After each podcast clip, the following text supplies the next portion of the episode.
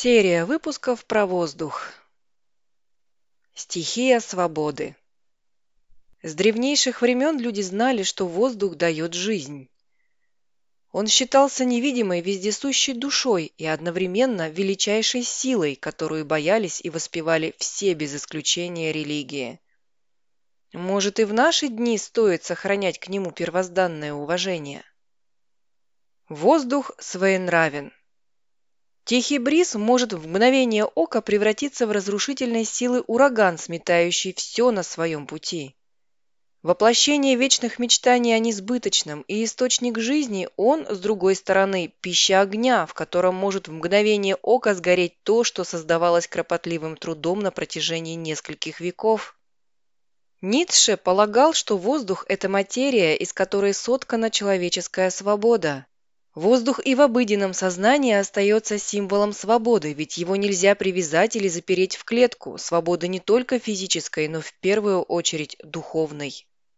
Из воздуха, оттуда, с верховной выси, на человека не спосылается возмездие за его деяния. Противоречивость стихии нашла отражение в главных мифологических сюжетах, связанных с воздухом. Один из трех главных древнеиндийских богов, Индра, бог неба и воздуха, по мнению индусов, обладает самыми противоположными качествами. К нему применимы такие эпитеты, как щедрый, добрый или искусный, но при этом он еще и гневлив, яростен, агрессивен. Примерно такую же роль в шумеро-аккадском эпосе играл бог бури и воздуха Энлиль, в буквальном переводе «владыка ветер».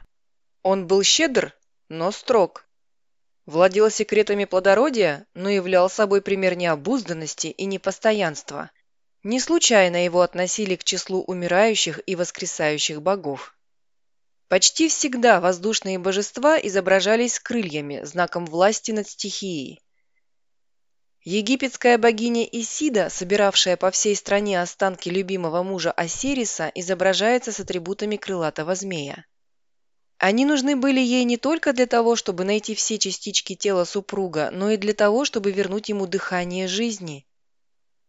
С большим почтением относились к стихии воздуха и древние славяне, почитавшие Стребога, деда ветров, чье имя восходит к проиндоевропейскому сочетанию «небо-отец».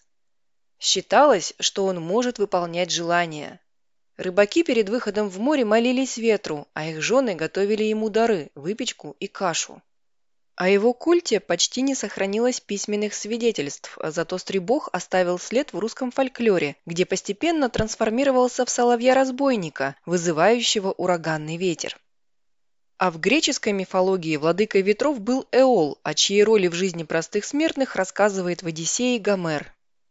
Проникшись симпатией к царю Итаки, Эол вручил ему завязанный мешок с бурными ветрами, оставив лишь восточный, попутный.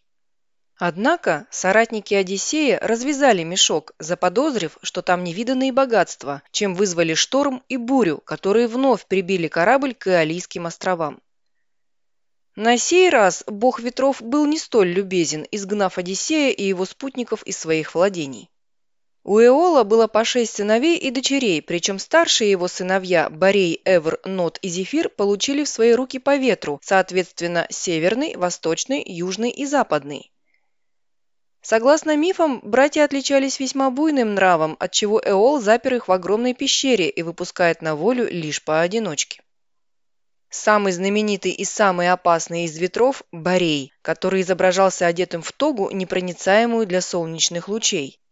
Длинноволосый, бородатый, могучий и холодный, он еще и оборотень. Например, может превращаться в жеребца.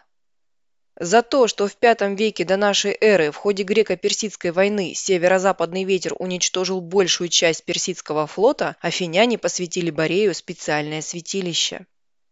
Зефир, бог западного ветра, буйством нрава и количеством подвигов ненамного отстал от Борея. На совести Зефира гибель его возлюбленного, молодого спартанца Геокинфа, которого он приревновал к Аполлону и поэтому сдунул диск, брошенный богом во время игры, так, чтобы он попал в голову Геокинфа.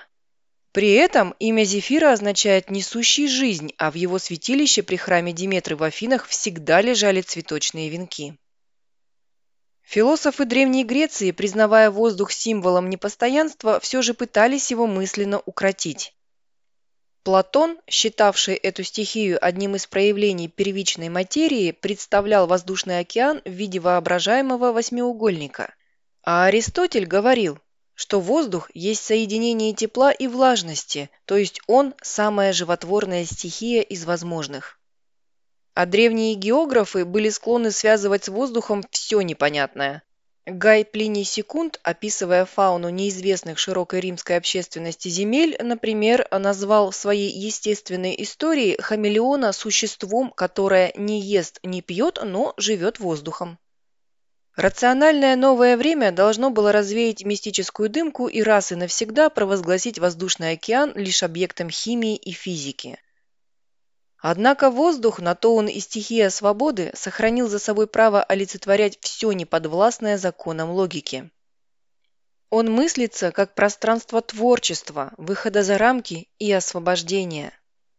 Не зря авиаторы, покорители воздуха, считаются самыми большими романтиками, ведь им дарована способность преодолевать тяготение и возноситься в надземное царство.